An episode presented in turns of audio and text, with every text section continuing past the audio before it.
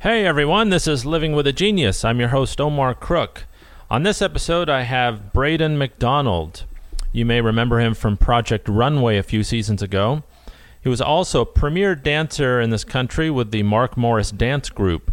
In this interview, we talk about his route from small town to big city to becoming one of the country's best dancers to becoming one of the country's best fashion designers and gaining some fame on TV through Project Runway. Um, I really enjoyed my time with him. I'd never met him before. I want to thank Josh Winograde for setting this up, or at least facilitating it for me. Um, I really had a great time, and Braden has some terrific stories. I found his um, path to success to be really inspirational, lots of great lessons um, to be learned. And uh, anyway, I hope you enjoy it. I think it's a it's a really great interview. So thanks again for listening. And I'd sure like to hear from you as well. My address is omar at livingwithagenius.com. I'd love to know what you think about the show, um, things that you like, things that you wish I did, things that you'd like me to change. Um, please don't be shy. I've got a pretty thick skin. I mean, I've been in classical music for 25 years, so um, if that didn't do it, nothing will. Anyway, I really want to thank you guys for listening and um, enjoy the interview. Thanks. All right. It's like a radio show. I know, One right? Radio show. So we need to k- k- put it like, yeah, exactly. Well, like I said, thanks a lot for having me over. It's really nice to meet you. You know, I've seen you at the opera a couple times, kind of passing through. I've always wanted to say hi, um, but you know, you know, I'm always in costume and makeup and look like a total weirdo. Um, so thank you. You're welcome. now we were uh, before I got the before I started recording, we were talking about um, how you go about um, the difference between costuming and fashion, and how you kind of flip flop uh, when you're.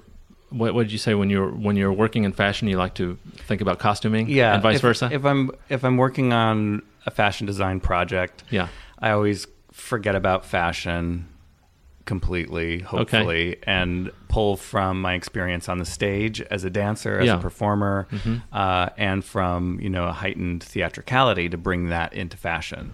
And when I'm working on costume design, I do exactly the opposite. I you know think who wants this crazy costumes let's get rid of it all and put it put everyone in some you know fabulous fashion on yeah, yeah, yeah, stage. yeah. so, yeah So you flip-flop the mentioned two. you mentioned you were a dancer. I did a little. I don't. I'll, I'll be honest with you. I don't like to do a whole lot of research. I do just enough research so that I, I try not to um, insult the people that I'm talking to. I mean, just just barely. Like I'm just over that threshold. Um, so I read about, and I think Josh mentioned it in our interview. f- Um, that you danced for Mark Morris, Mm-hmm. and you guys met at Juilliard. yeah let's back let's back up because I um I have a, I have an interesting story about how I got into music. What's your what's the story about you getting into dance? How does how did that work out? I was six years old, Hmm. and uh, a dance teacher sent a little slip of paper uh, around. You know, this is Like in many- your many grade years school? before email. Yeah, so I think she printed up one little paragraph on an eight by eight and a half by eleven sheet, and then sliced it. Yeah, yeah, yeah, so yeah. that you know she had all these little tiny little banners, strips uh-huh, of paper uh-huh. that said, "If you'd like to take dance lessons, call this number."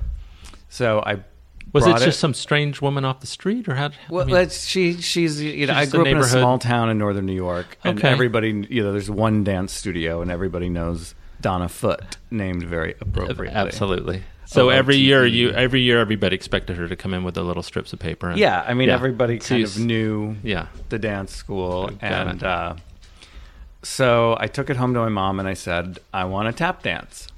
And I don't know where I'd ever seen tap dancing before that, but I think you know, just as an American kid, you know what tap dancing is. Sure. Okay. from you know the time you're born.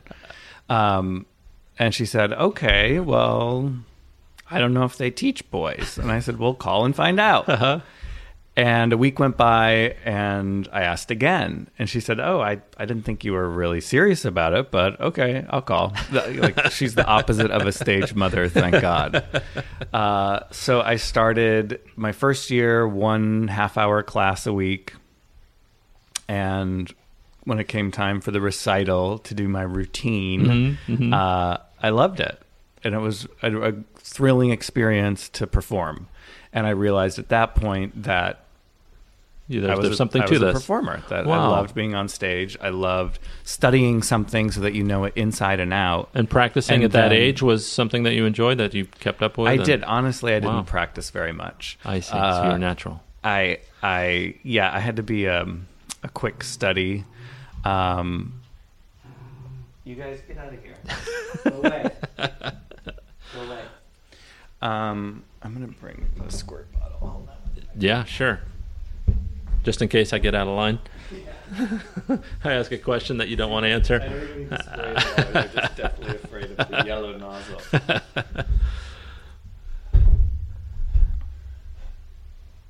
All right. All where right. was I? So you were a natural at dancing, Oh, and you yeah, didn't have to I- practice a whole lot. I, I didn't. I loved rehearsal. I loved being in the room with everyone else, but Yeah. I really didn't like being alone practicing on my I was own. the same way as a musician.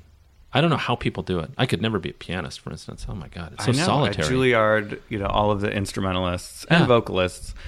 you are have to just put in bars on the practice window so they rooms. don't Yeah. jump out. It's amazing. Yeah, No, Yeah. they they put bars on the doors at night to make them sleep, Oh. or else they would just rehearse all night. It was Uh, really? yeah. Oh, so they didn't have They would that lock problem. them out at night. Oh, that's funny. Uh, so I'm kind of the opposite. Yeah, I me like, too. I Yeah. like the group rehearsal. Me too. Yeah. Okay, so you're six years old. You start dancing, and you just I, you just didn't stop. I mean, what? How did that? How did you? get- I mean, getting from there to Juilliard's a pretty big jump. Yeah, I didn't. Uh, I didn't stop. The second year, I took two classes. The third year, I took three or four or five classes, Mm-hmm. and it just built every year. Um, when I first started, it was only tap dancing Hmm. Mm-hmm. for probably six, seven years before I dared to do jazz. Couldn't stand jazz. You had to move your hips. I hated ballet. What do you mean you had to move your? uh, What, what was it? Was it Oh, the, I mean, you what's know. it? The, you know, the sexuality of it, or what was it? Yeah, I just It didn't was just want to, you know, uncomfortable? do any Latin hips when I was ten or eleven years old. Oh, funny. It was Yeah, yeah, like, yeah. "Oh, Please no. um, but t- tap gave me such a great uh, in with music because Sure. I always loved music and I loved using music to perform, even though I wasn't a musician. What did you but grow up as a listening tap to? dancer? You know, it's kind of questionable. It's not really a musician, but it kind of it can be. Well, It can be. yeah. it's- I, I mean, there's nothing worse than a tap dancer that doesn't tap to the rhythm. I mean, Christ, It It's just- happens I know it's a just lot on it's- Broadway. It's infuriating. 'Cause I, was, I was Broadway bound. I was like, I'm going to be in Broadway. Yeah. You know, I'm going to Yeah. be on a Broadway show. And then I kind of went to see Broadway shows Yeah. at that age. And I was like, mm, I don't know if that's really what I want to do. Because it wasn't the big production numbers of the, you know, golden age of cinema, yeah, Fred yeah. Astaire, Gene Kelly, Sure. you know, big Busby Berkeley numbers, extended cut. It was just kind of kickball change, chorus, Right. whatever. There wasn't really dance driven shows Right. like that. So What did your parents think about this? The about the you know how'd that go? How'd that go over? I was from a very small. T- I am from a very small town. Um, one school in the town, kindergarten through twelfth grade, about eighty to hundred people per class, Wow. uh, graduating class. So everybody knew everybody. Yeah. the school had an amazing fine arts program. Mm-hmm.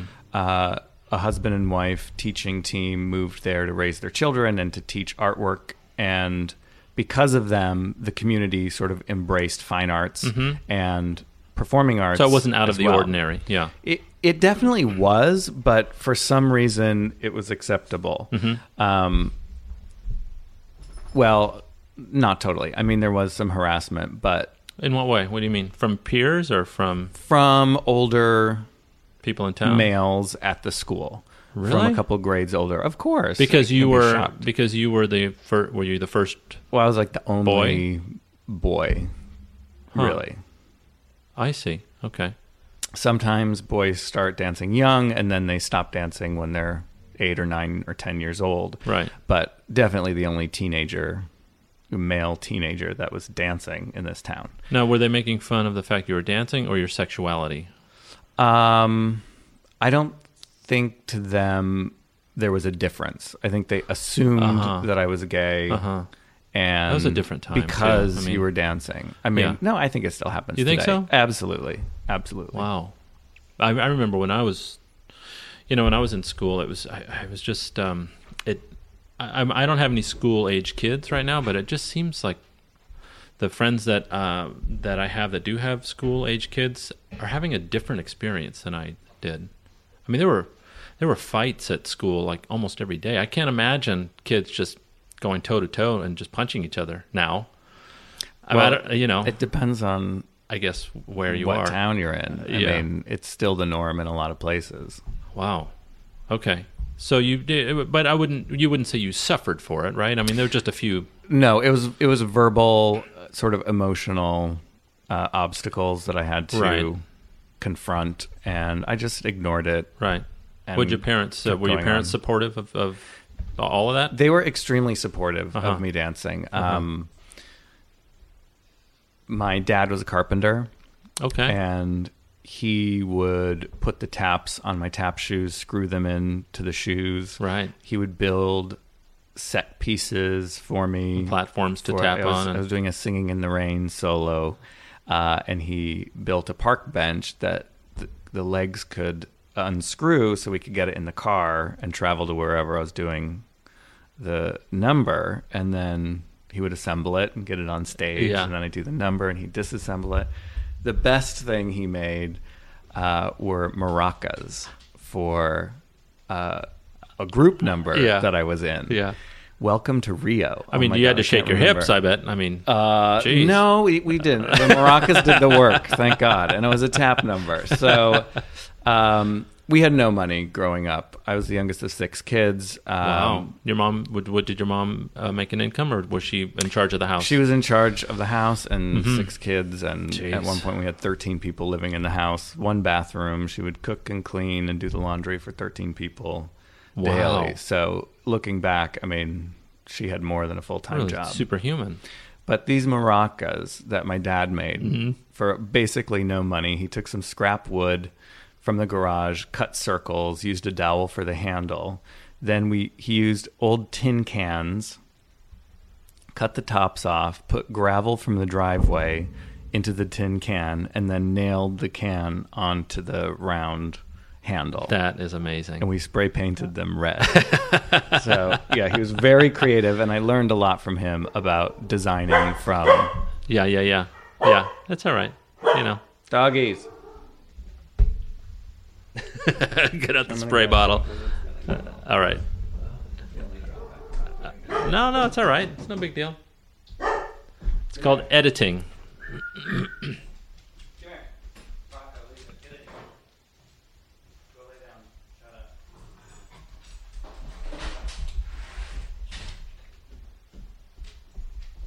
Is it a Doberman mix? Half Doberman, half German Shepherd. Uh huh. That's nice. All all German. so you've got these maracas, and how old were you when that when you were doing that? Must have been eight years old or Okay. something. What kind of music were uh, were your folks? I mean, what kind of music? First of all, I'm assuming that you had music playing in the house. Like, do, did your parents were your parents music fans? My or- mom would would play records. Uh-huh. Uh, she loved. Um, we all did Mitch Miller sing along albums. Uh-huh. Um, she loved Liberace. Now, but this must have been in the in the mid '80s, right, or the early '80s. Uh-huh. Yeah. Okay. But Liberace, I mean, Liberace was was he still doing his thing then? Oh, these. I mean, I think she picked up the albums at rummage sales, I see. Okay. and so Okay. yeah, we have an incredible collection of vinyl. From That's amazing. Okay. um, so there was there was music. Uh, I was also performing with an Irish American uh, fiddle band, and I started as a clogger um, Uh-huh. with the group, and then broke my leg in seventh grade. There was a a girl the same age as I was who was a fiddler. She always wanted to learn how to clog. I wanted to learn how to play the violin. So Quid while my pro leg quo. was broken, I taught her how to clog with a full uh, a, um, full leg cast Yeah, on, yeah. and she taught me how to play the fiddle. Really? Yeah. So then there was always then we were going to a lot of Irish uh, music festivals. And, And, did you learn different how to play events. the violin? Yeah, yeah. I mean, proficiently um, enough. You know, you can play it. enough. Wow. So, you know, learn my twenty-five tunes and Wow. Okay. never great at reading music, Mm-hmm. sight reading music. Mm. Um, from the dance background, I would just instantly memorize everything. Yeah, yeah. So I never really exercised the staff to Right. performance uh, Okay. Oh. technique. But yeah, played the fiddle for many years. Okay. So you're you're in upstate New York in a little house jammed full of people to the brim. Your mom collects vinyl records from thrift shops. And you've got some red maracas made out of tin cans and gr- and driveway gravel. Now I would rehearse at home.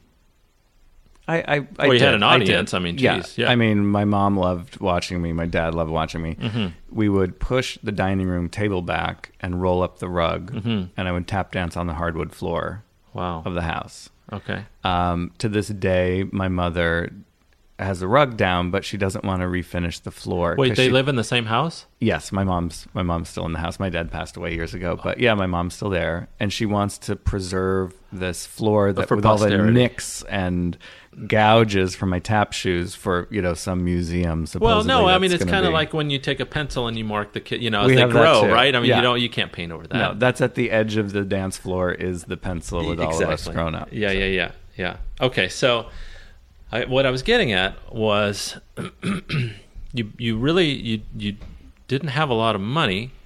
How do you get to New York City and get to Juilliard? I started teaching dance when I was probably 14 years old. Uh huh. Uh-huh, I started the first year again. I started with maybe teaching one night a week. Mm-hmm. mm-hmm. Where at at a studio or Um, At Miss- at Miss Foote's place? Yeah, she would. We would rehearse in the school actually, and pre- push the chairs back in a study hall and see. just dance on the floor in the s- in the school. Mm-hmm. Um, and so I would travel to other towns. With by the time I was sixteen, I had around three hundred and fifty students. Um, I would travel around travel around to a different town each night for three nights a Wow. week, and then I would. Uh, take dance lessons the And other you guys- three nights you a had week. a car? I mean, Uh, I did. Yeah, when I was 16, I had a car. Okay. Um, before that, my mom would drive me wow. to the to the location, and I was teaching everyone from five years old and to parent classes. Sure. So it was it was kind of a amazing time looking back, but I was making really good money That's amazing. you know back then Yeah, and yeah, so yeah. I, I had money to travel i would travel to new york city for uh, dance conventions Mm-hmm. and competitions um, you'd have to pay so much money to get into these things to get your you know participation trophy Right, right. whatever it was a racket but i Right. learned about how to perform under pressure Mm-hmm. i learned About the business of the- dance, yeah. Mm-hmm. exactly business of dance business of performing that it doesn't matter what mood you're in or whether your body's killing you or whether your tap shoe flies off in the middle of a piece you just keep And going and, Mm-hmm. you do keep it going. Mm-hmm.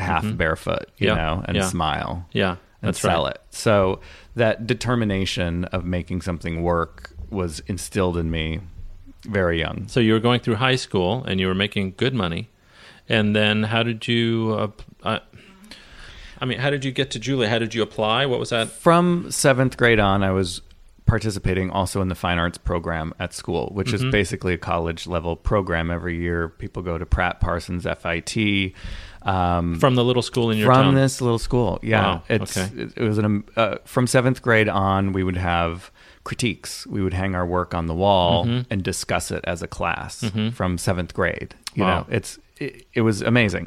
And um, in the art room, there was a poster for New York State Summer School of the Arts, Mm-hmm. and they had a dance program. So uh, one summer, I auditioned. I traveled to Syracuse, New York, Yeah. which was an hour and a half away. It was Yeah, a big the big- city. yeah, yeah.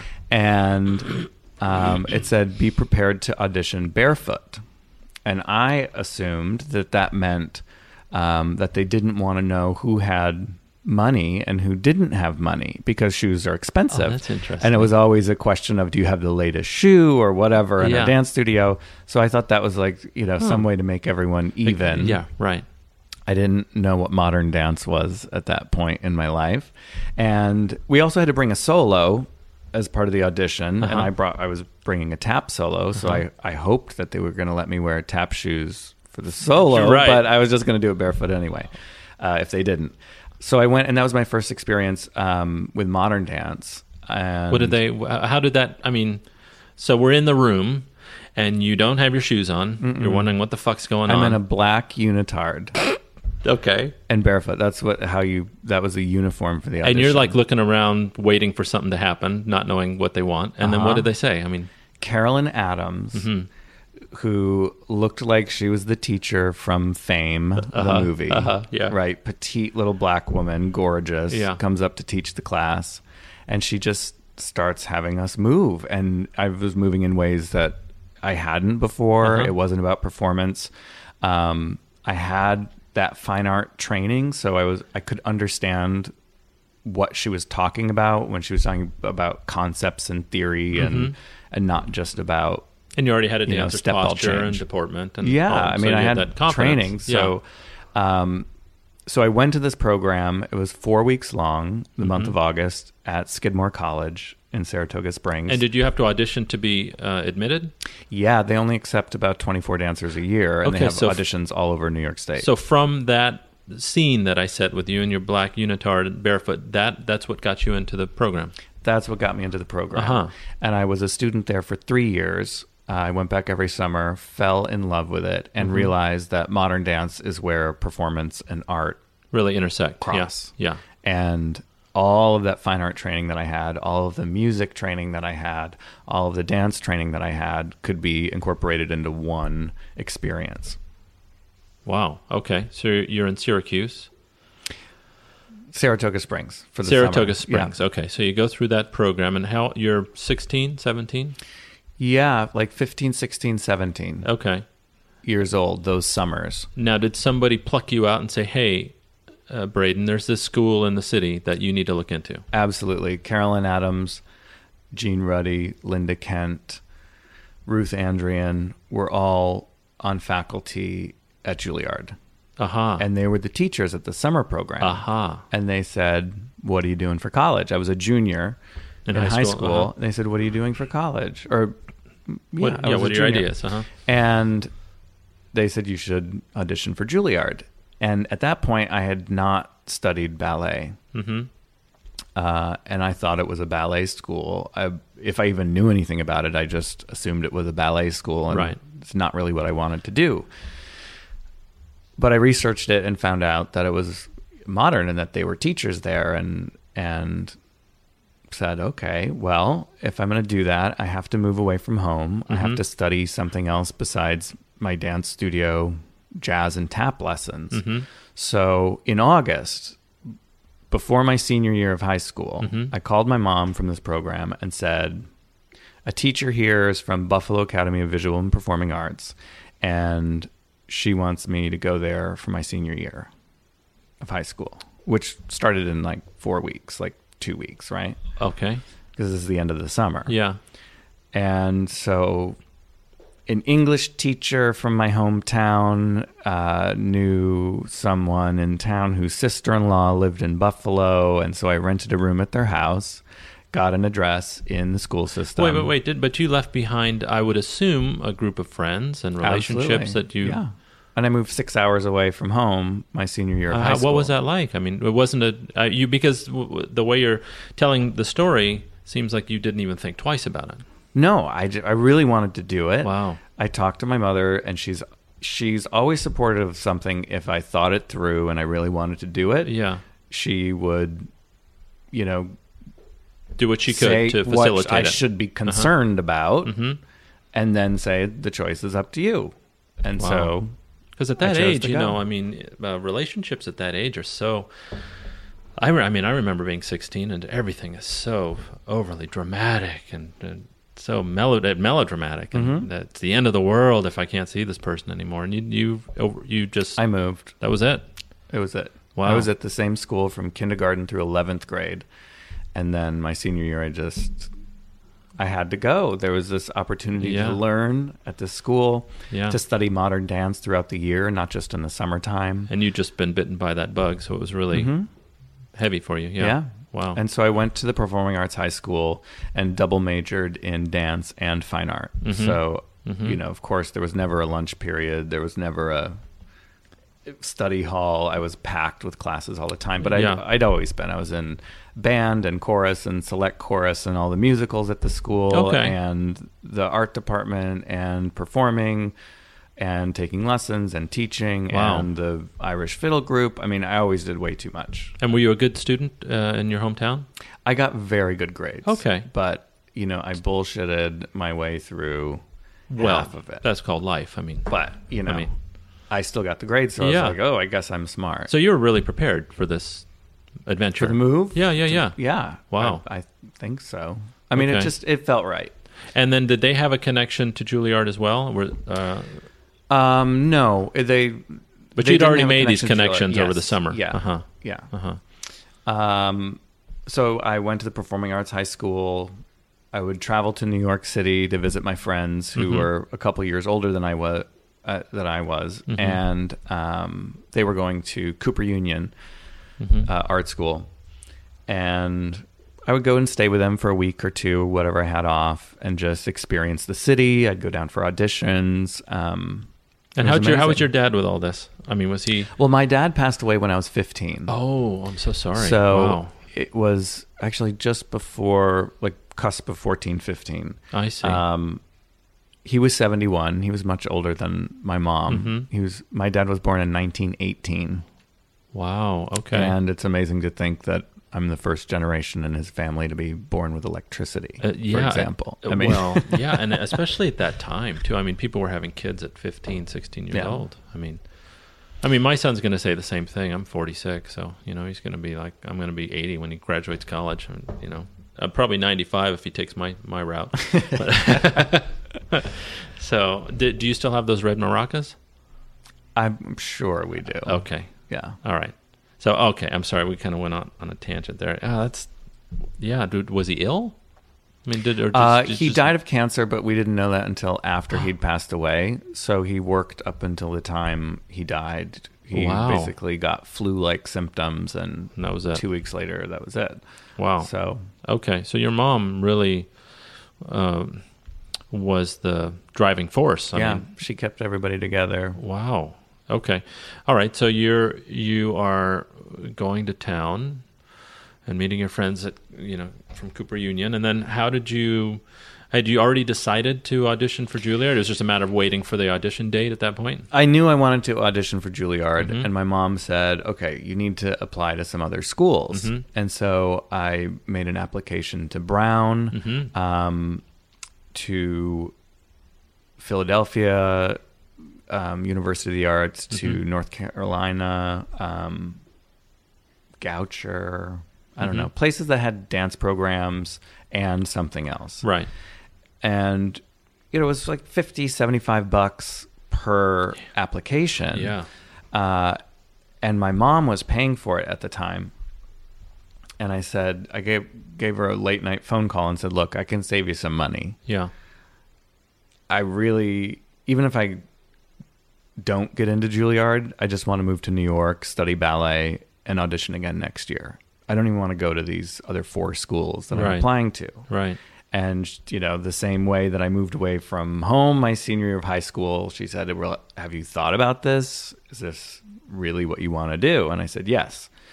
And she's like, "Fine." So I tore up the other four applications and only applied to Juilliard. Right.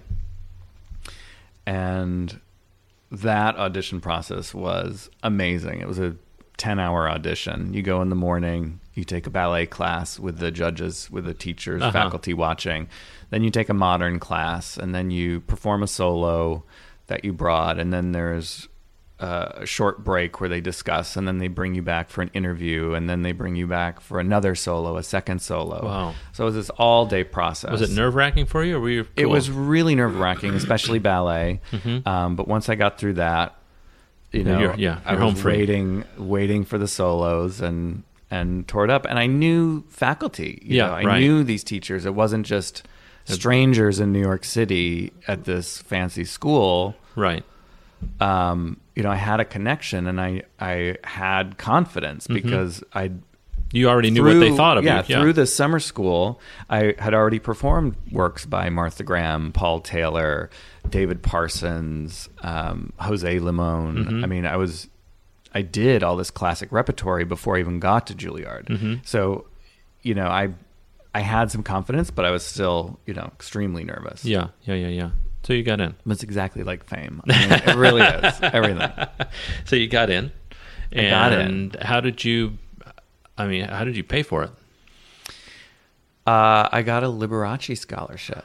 See, those records paid off. I bet your mom was thrilled. Isn't that amazing? Yeah. I didn't apply for it, but he had given money to the school, and to this day, there's a Liberace scholarship Oh my that's gosh. funded. Um, you know that Juilliard has, and it's just a good chunk of money. and where did you did you use that to live as well? Is it enough to? Uh, yeah, Mm-hmm. I ended up paying some, taking out some loans. Mm-hmm. You know, I sort of did max loans that I could, Mm-hmm. and then got a scholarship for the rest of it. Yeah.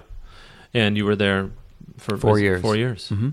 And then from there, I would imagine you met Mark somehow, or what? What, what, what happened? Um, I danced for three years with the Jose Limon company. okay. and While you were then- at Juilliard. No, after Oh, Juilliard. after, okay. Immediately after. Uh, Okay. I danced uh, with the Lamone Dance Company for three years and then with Mark Morris Dance Group for 10 years. Ten years.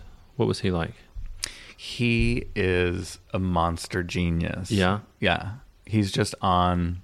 He wakes up in the morning and the switch is turned to on. Yeah. And it's always on all day. And then he goes to sleep and turns the switch off. But there's no in between. It is Wow. it is full out Yeah. or not. Yeah. Okay. And it's amazing. I mean, is he easy to w- work with, or is he? I mean, um, I wouldn't say that. yeah. Okay. But he gets what he wants out of people. Mm-hmm. Thrilling. For you know, it's a roller coaster. It's it's amazing. He's he's brilliant. Um, very difficult. He's Yeah. Mm-hmm. very demanding. But I liked that. I liked teachers who pushed me to get better. I didn't. of course, I didn't yeah. like the easy, you know, the easy thing where everyone's like, "Oh, that's really nice." I wasn't ever into that, and neither is Mark Morris. He doesn't Mm-hmm. want anything in between. He doesn't want anything milk toast. You know, Right. All or nothing. no middle of the road. Right. And were you designing clothes at that point? I was des- I was collecting fabrics around the world uh, when I was on tour. Uh huh. Is that how it uh, started for for, you? years? Yeah, Uh huh. It was. Um, I just loved the textiles. To me, it was fine art that I could afford. So when I went to Japan, I Sure. you know, did some damage at the antique kimono shop and brought back this thick obi silk jacquard that's just, you know, Wow. unbelievable. Wow. Okay. Um, and in Spain and in London and even around the U.S., I would just pick up different textiles wherever I was Uh-huh. and hoard them. Uh, I didn't have any outlet for them. I was just collecting fabric as and- as pieces of art. as pieces of art or interests, or I just loved how it looked. Mm-hmm. Yeah. And then Josh bought me a sewing machine to start using this Just out of- fabric that come was on, hanging just, uh, around. d- I, I had started hand quilting, and I was cutting them up Uh-huh. and doing like little book covers Uh-huh. that were like little crazy quilts. I was obsessed with quilting. Okay. I never actually made quilts, but I loved looking at them and the intricacy and the folk art aspect of it, Mm-hmm. using all these different kinds of textiles. Um, and so I was making little book covers, and then I was making throw rugs and sewing everything by hand. I had no idea what I was doing. Uh, so then he saw that I was sewing and bought me the sewing machine. Yeah. And then I started making bags because as a dancer, you use a bag in New York. Everybody, male, female. You mean like duffel know, bags or look- like shoulder bags, Uh-huh. duffel bags, some you know made specifically for women, some unisex. um, I see.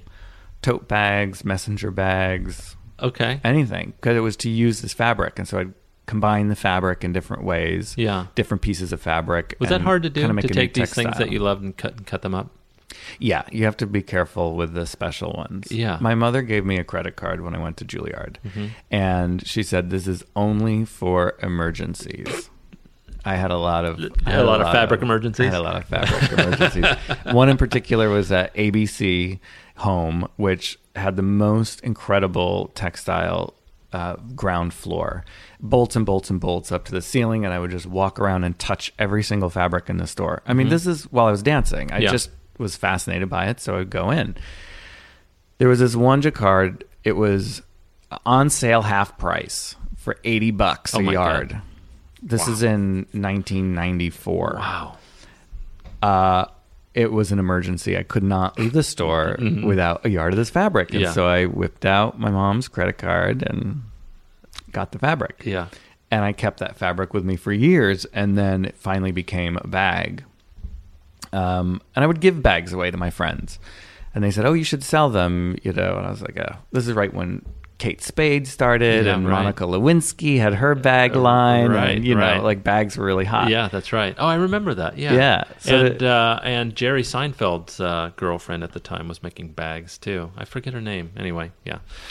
So, in order to figure out whether or not these were all charity, you know, gifts that people were giving me money to make them a bag because they knew me, Right. I decided to go down to Soho, took a sheet from my bed, threw it on the sidewalk, made 20 bags, laid them out, and they sold within an hour. You're kidding. No, I was That's I was unbelievable. thrilled. So then I realized, okay, this is a product. I love making it. I feel Right. like it's It's been vetted by art. total strangers. You yeah. know, Mhm. it's a different form of art, something that not exactly fine art, but kind of. Mm-hmm. It brings in the whole folk tradition. I was making them all by hand, and Mm-hmm. um, and so I started making bags, and I would have an annual bag sale in New York, and I would take my sewing machine on tour. So as I'm dancing, you know, all over the country and each little hotel room, I would go through the year's schedule and say, okay, I have two hours on this day and four hours on this day. And this day I have a day off, so I can do like eight hours On the And I would- road. on the road. Wow. And so I'd figure out how many hours I had, how many bags I wanted to make Yeah. for a bag sale around November holiday time. So after Um, a show, everybody's like, "Hey, let's all go out," and you're like, "No, I got to, I got to if make I bags." was yeah, if I was behind, I you know would have one drink and go back to the hotel because you can't sew. I didn't want to sew my fingers, you know, Uh, right? through the machine. Uh-huh. So it uh, it saved me a lot of money from just you know Yeah, running around screwing spending money around. Mm-hmm. because I was bored, uh, and I was making this thing that I loved. So it grew and grew to where the last year that I did the bag sale, I rented a gallery on the Lower East Side for two weeks and hung a hundred bags like paintings, gallery style, on the wall. Yeah. I sold out the first week, and then the second week I just took orders and. Well, it, it helps that I, I did have a cocktail hour at five o'clock. Uh-huh, I'd, I'd right. reel out the cocktail cart, at free cocktails to any stranger off the street. Uh-huh.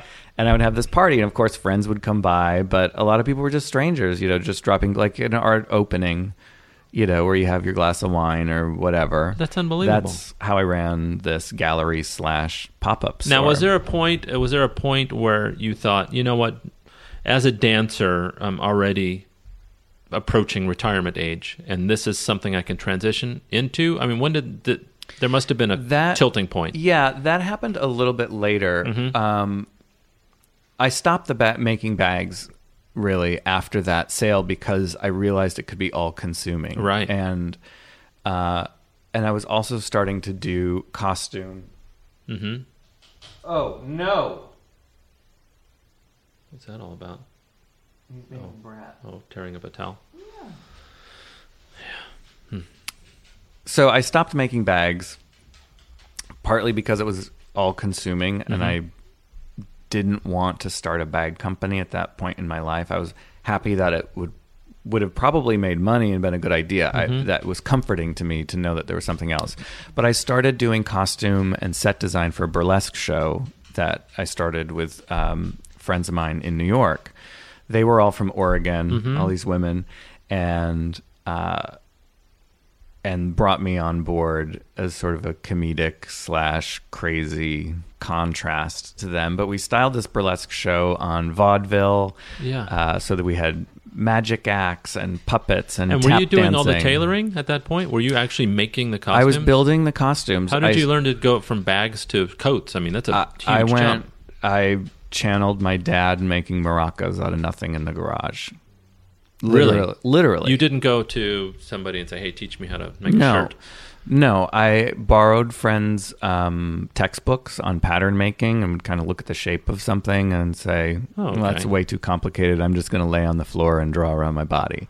So that's how I started making patterns, was just Wow. basically draping on my own body Uh-huh. and then um, when it was you know needed to be fitted tightly to a woman whoever was wearing it i would have them stay overnight at my house i would stay Why up didn't all I- night I should have thought of this. I, They- I mean, that's a great. That's a great. Plan. They'd fall asleep for an hour while I was working on something, and I'd wake them up to try it on because I didn't have a dress for them. I just used yeah. the people that were going to be wearing it. Yeah. And so I'd do a fitting on them and pin it, pin it, pin it, and then take it off them. They'd go back to sleep and I'd sew it and fix it and whatever. And by the morning, they had this fabulous whatever, whether it was, you know, a 14 foot Ferris wheel that spun on my back Yeah. or a giant butterfly wings that, you know, spanned. was this 12, like during the 14 feet. off season of the dance No, company, or no, had you had this stopped was- dancing This was during during? during full time performance with Mark Morris. How do you stay up all night and?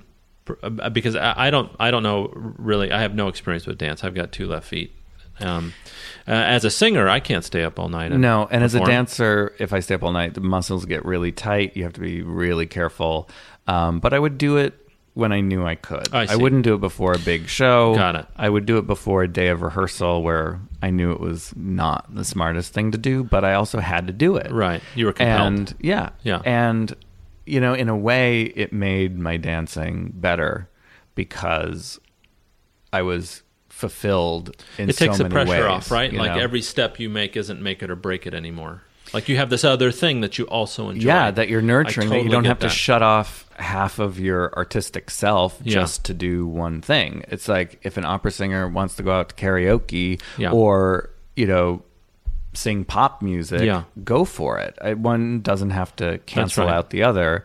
And if that's who you are, it makes both better. if Well, you I've got actually do three. it. I've got four disparate businesses that I run. Only one of them is involved is, involves music, really.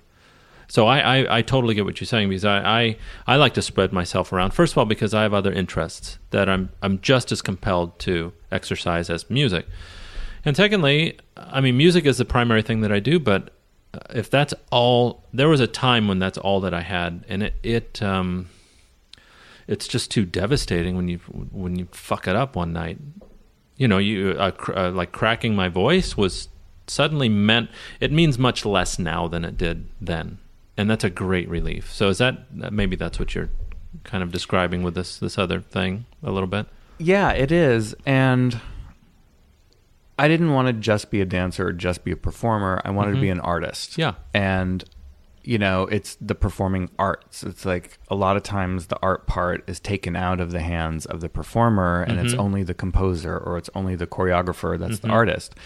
And you know, I feel like having the bags and having the burlesque show and exploring different characters and using my voice on stage in Mm-hmm. the burlesque show um, w- it was a huge learning experience. I mean, it was nerve wracking to go out on stage and improv Right. as a, a Southern woman, Right. you know, in my clogging dress, Uh-huh. playing my fiddle. Of course. And Well, you're And, just you're you know- describing the difference between interpreting and making, yeah, and those are two different things and I had to create on the spot and I have to entertain this audience in a new way. Yeah. right in front of me in a new way Yeah, yeah. that you know it's not okay if they don't understand the That's modern right. dance piece because they're not sophisticated enough And it's in not quotes. even yours. but It's somebody else. It's Exactly. somebody It else's doesn't matter product. to that me if you you're- like it, you That's know, right. you this know. is all you. this is all you Yeah. and you're alone on stage Yeah. and somebody just paid 20 bucks to get into joe's pub and if you don't make them cry laugh wet their pants or scream Right. then you failed Yeah, that's right. so to get this reaction to push myself as a performer only helped in the dance company and performing you know this high art which mark which mark's work is both high and lowbrow at the same time Yeah. you know Yeah. he mixes not irreverently but You know, Yeah. he mixes different things together that other people wouldn't. Mm-hmm. And so I kind of did the same thing in terms of what I was doing as a performer and what I was using as uh, as fuel Mm-hmm. for his work. And you found it? Did you find performing in this new capacity um, engaging enough for you to continue? I mean, were you exhilarated by it, or was it difficult, or did were you compelled to do it? Just like making all of the above. Uh-huh. It was so nerve wracking. It was so tiring. It was exhausting. It was thrilling. yeah, Mm-hmm. Um, sometimes I- it heartbreaking, was- disappointing.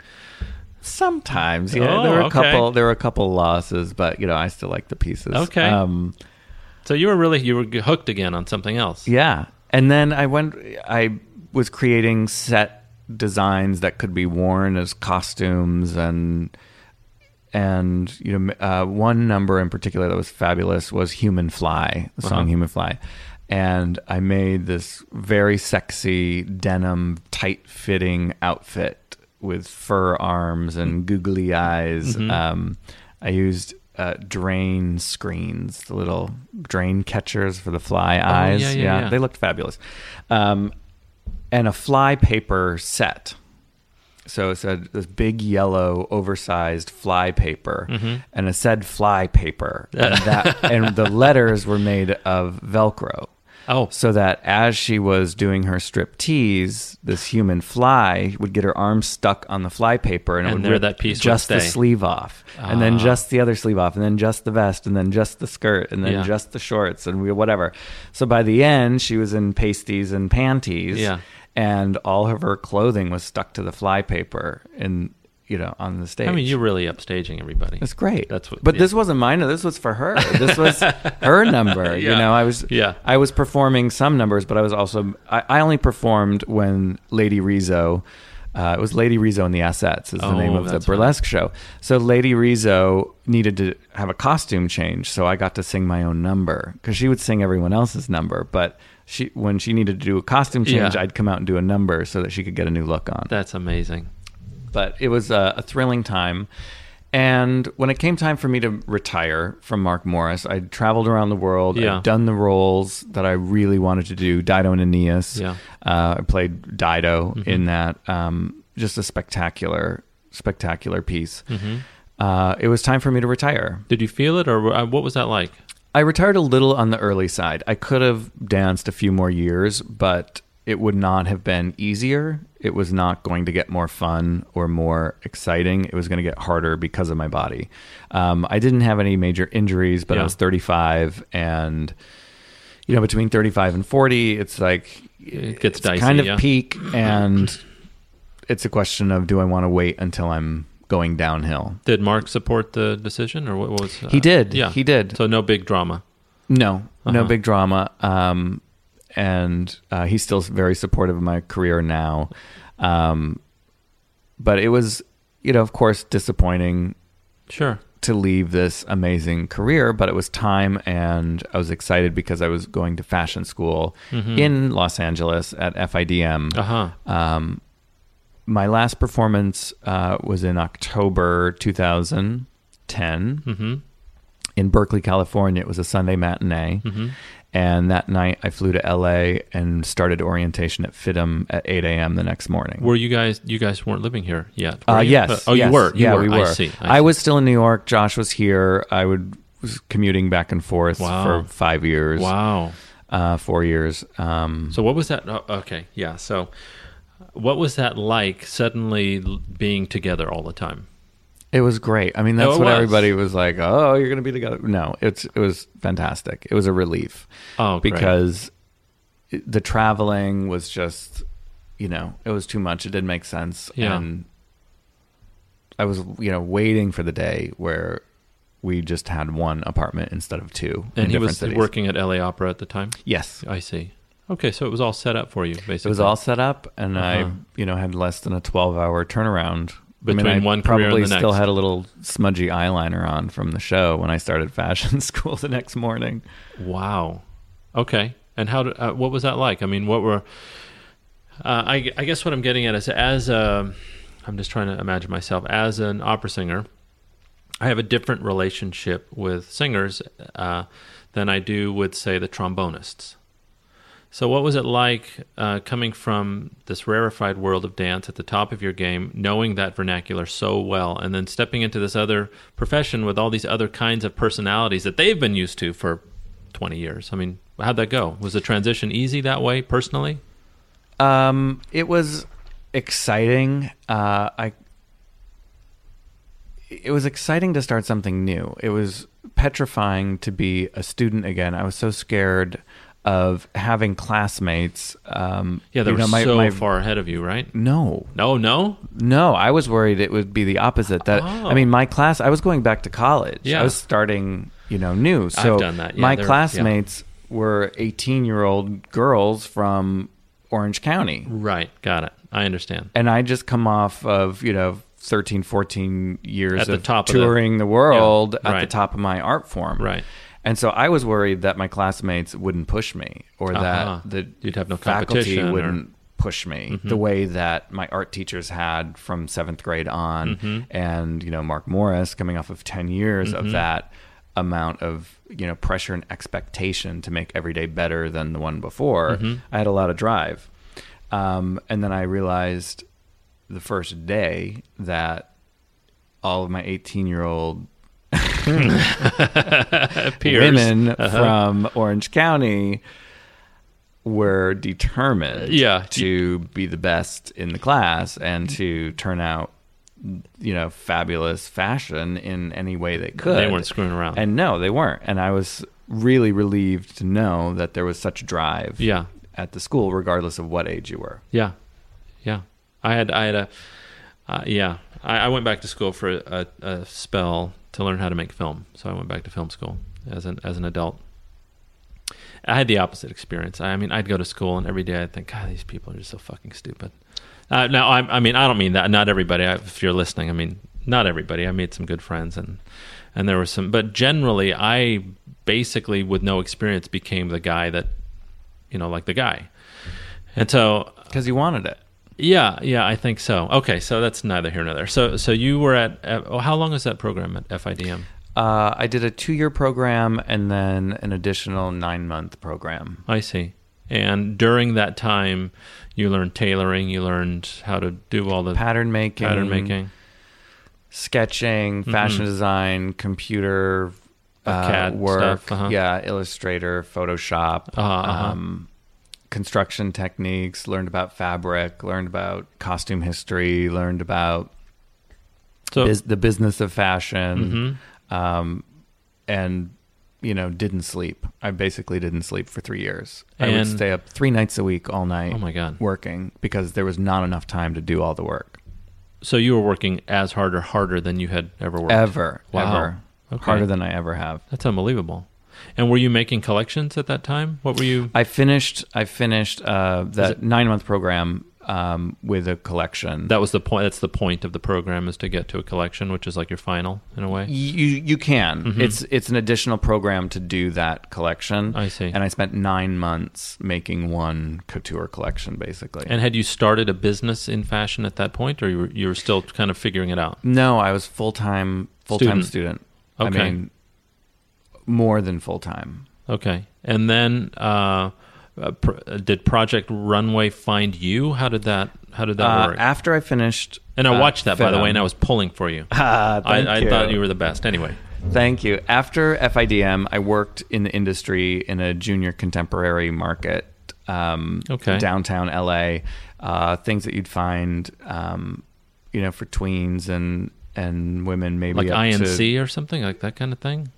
uh, kind of, Uh-huh. yeah. I did a lot of private I don't even label Know why I know that. Yeah. Okay. but something yeah something like that we we i d- was designing clothes that was uh, going into bloomingdale's and into nordstrom's Uh-huh. and into tilly's um, so a, a range but and how do you get a job like that? You you just hit the pavement and see who's hiring, you hit or what? the pavement I mean, what do you do? um, a lot of it's networking Okay.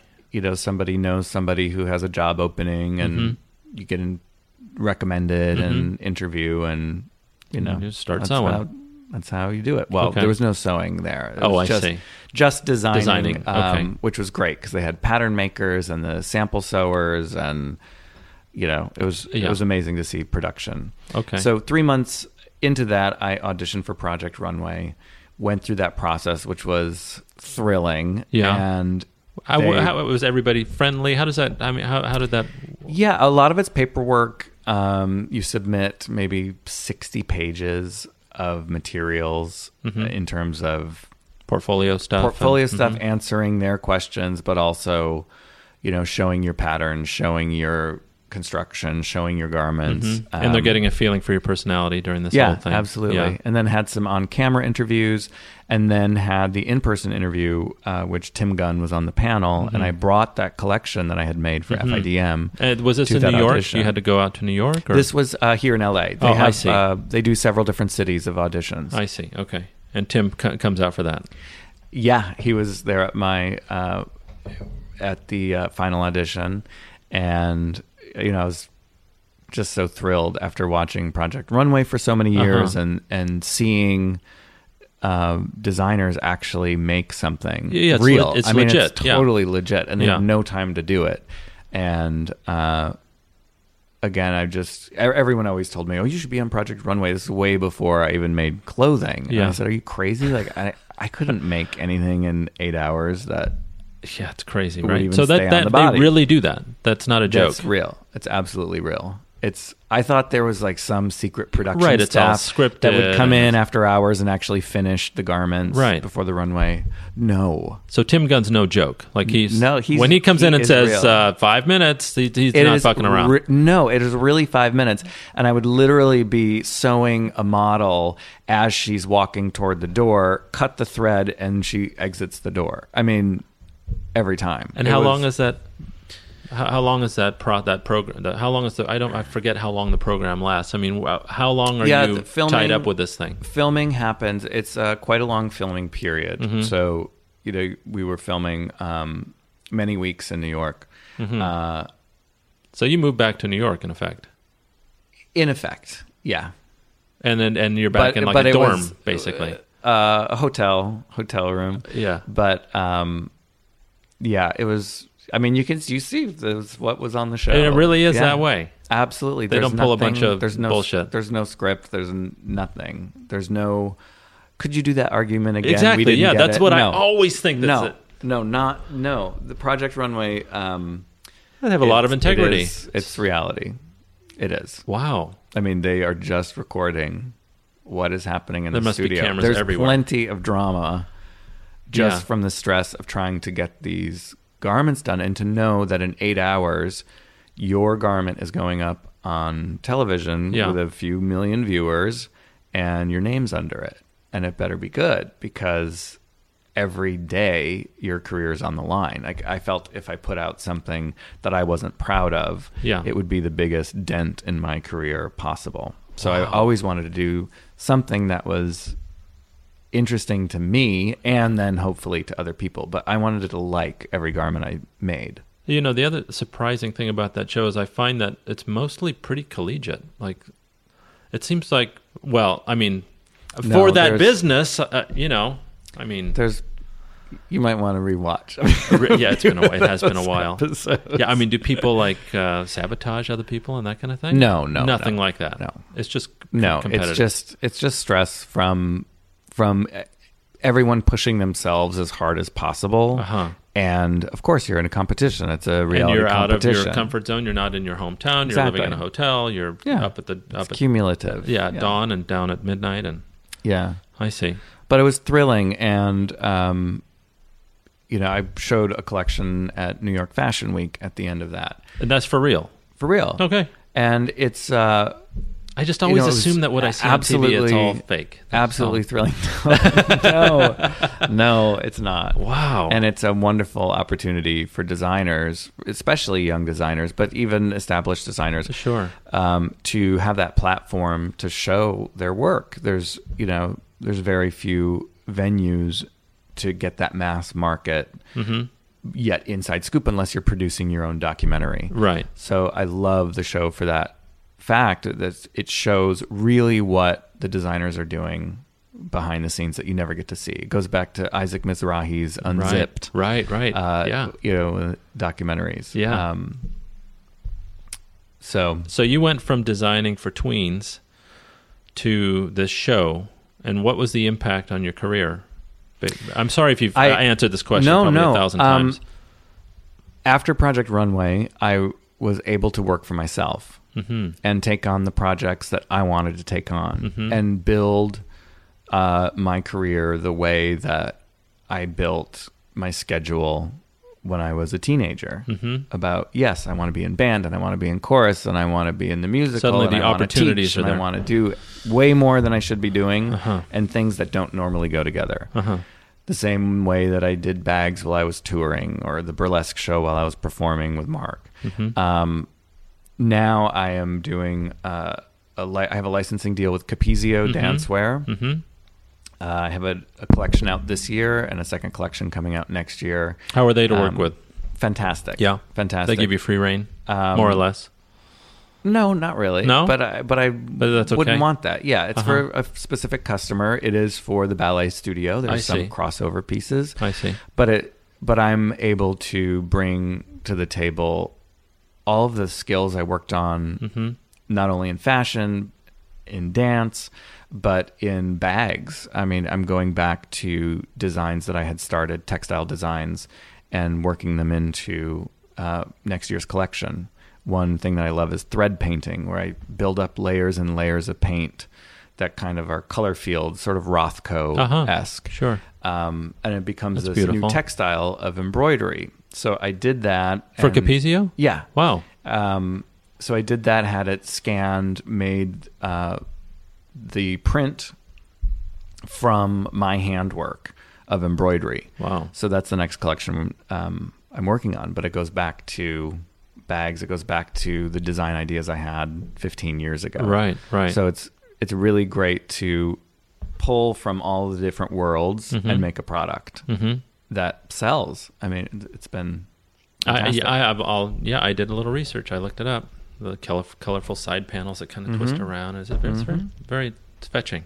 thanks. Yeah, it's, So um, I'm also doing costume design. yeah, that's interesting to me. How, what, tell me more about that. I didn't think I was going to be a costume designer, but Hmm? Mm-hmm. looking back, I already was Right. before Right. I learned technique Right. from going to fashion school. Uh, so I do costume design uh, in dance for Jessica Lang Dance. Okay.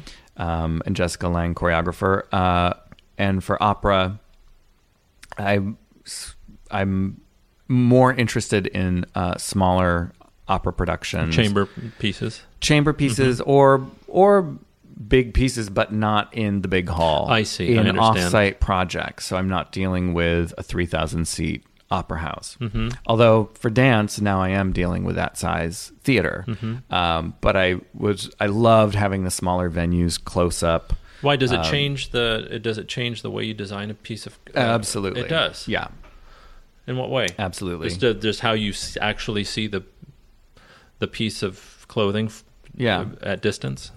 yeah, how it, um, you know, how it reacts, how it reads, Mm-hmm. Lighting Mm-hmm. certain and- details. Uh, you know, you have to make it read from the back of the house. Mm-hmm. Um, which fashion is not about reading from the back of the house; it's about details and kind of up close. Mm-hmm. So, I definitely understand the difference between fashion and costume. Mm-hmm. Costume has to be able to project Mm-hmm. to the back. It's not just about the details, but it's about a bigger picture. Mm-hmm. Um, and it's got to tell the story of the character. But fashion does too, and they're very closely related uh, in the way that I design costumes. I'm not doing period, you know, Shakespeare festival Mm-hmm. costumes. I'm doing fashion based costumes, and for fashion, I'm doing costume based fashion. Right. Huh. I wanted to ask you one last question. Um, are people born with style? Yes. Yeah, it seems to me that I, I was thinking about this on the way over, and it seems to me that people often confuse status with style. Right, where I see it like a Vuitton bag, and they think they're being fashionable. yeah, and I mean, it's, it's really not. It's true. Money can't buy taste. huh. it- yeah, it's the same as uh, an artist, a painter, a businessman, business sensibility. I mean, some people are meticulously organized and some people aren't. you know it's just Right. in that style it's like you e- either put something together that's exciting or you care about that Right. so you invest time in it and learn and have an experience with it or you don't you just put on the shirt and shorts that your mom bought you and then Yeah. the ones that your girlfriend bought you and then the ones that your wife bought you and hopefully they have good style Yeah. And adver- Even if you it's don't. funny because advertising tries to tell us that you, you can do be that, right? Like well of course because Yeah. you want to you have to buy it that's that's the You can do brilliance it. of, of Yeah. marketing Yeah. and i sort of pitched that towards you know guys don't have any style but you know that's that's not true Yeah. and uh I think nowadays there's a big shift that guys don't have as much to choose from in fashion, but I think they're a lot more savvy, especially young guys. Yeah. High school. I mean, it's very, very important what you wear. And there's a lot more fashion statements happening from guys. Women, it's become very monogamous. Monogamous? mm, It's- h- homogenous. Mm-hmm. homogenous. For women, it's become very homogenous. And there are certain looks and certain types of people that you consider yourself to be, uh, and you have to shop in those stores. And Mm-hmm. it's a little scary going outside of your comfort zone. Mm-hmm. Where in the 80s, women.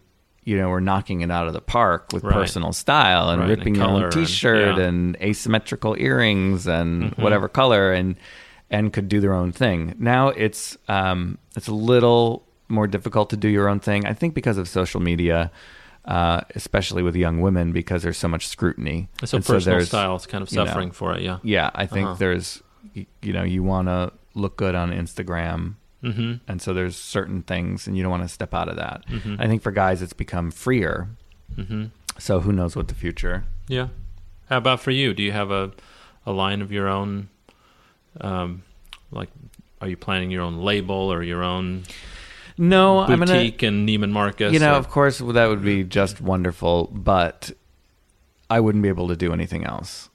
right. Yeah. You know, it would take so many years of investment to do a fashion label, and it's very, very risky. So at this point, I love doing one of a kind stuff for red carpet, Established, uh, private clients, Uh-huh, uh-huh. um, you know, some bridal stuff. Mm-hmm, When clients come to me and they have a picture out of a magazine of exactly what they want, I turn them down instantly. I Right. don't. I don't want anybody that already knows what they want and just wants it for twenty five percent of the tag price, Right. Because I can't do it. Right. Um, I love doing intricate stuff and sculptural stuff and wacky stuff and just beautiful classic stuff too, but in a different way. But I don't want to know what it is Mm-hmm. before I start. I want to find something new. So if those clients want to come along with me on that The journey. Mm-hmm. journey that's never going to pay enough for the product anyway, it better be, ar- you know, A, artistically a gratifying. Passion, passion project. Yeah. Those are my clients. I see. Okay.